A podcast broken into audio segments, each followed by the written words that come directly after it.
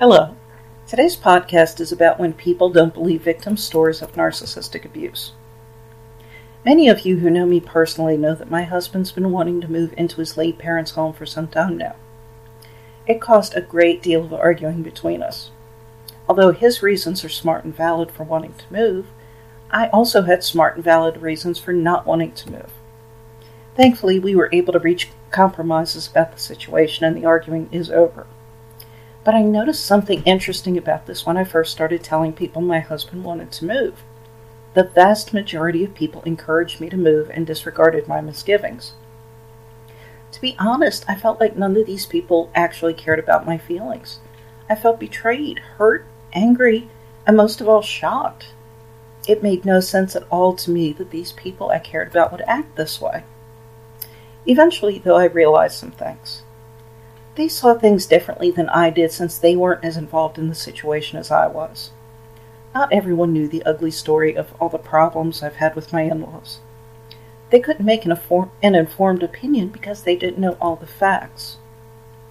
There's also the fact that people see th- things through the lens of their experiences. Maybe they would like to move but don't have the opportunity. They could think moving is a great thing, just period, because of their situation. Or maybe they have a good relationship with their in laws and can't comprehend my toxic one.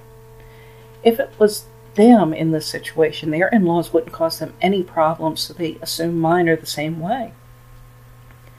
Plus, people are also often very narrow minded, not looking at the big picture. In this case, these people knew I disliked my neighbors, and I have this chance to get away from them. What could be bad about that? They simply didn't think of things like the house could be run down or in a really bad neighborhood, only that I have a means of getting away from my awful neighbors. Just for the record, by the way, the house is in great condition and in a very nice neighborhood. Anyway, thinking about all of this made me realize how similar this is to when someone opens up about narcissistic abuse and is not believed. People don't know the whole story.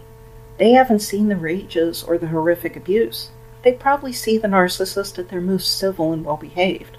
Or maybe they don't know the narcissist at all.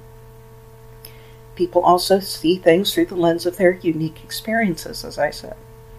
If someone hasn't encountered a narcissist, they often struggle with believing the bizarre stories of narcissistic abuse. Having been through it myself, I still have a hard time believing some of the things that they did to me. How could someone who hasn't witnessed these things not struggle to believe a person would behave in such a manner.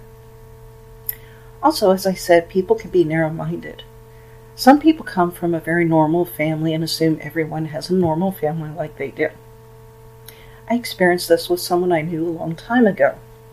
When I explained a little bit of what I was going through with my mother, he said something to the effect of, You're a teenage girl. All teenage girls have problems with their mothers.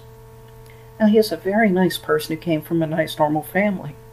I believe because of that, he had no idea that there was so much dysfunction in the world. The next time you discuss narcissistic abuse you've experienced and someone brushes you off, please keep this in mind. Although it's true many people have malignant reasons for not believing you or trying to stop you from talking about it, not everyone does. Consider the person with whom you're dealing. You'll know if the person is good, just ill informed, or is being malicious. If a person is good, I hope remembering what I've said can help you not to be quite so hurt or angry by their behavior. And if not, I hope you can get away from this person as quickly as possible. Thank you for listening to my podcast.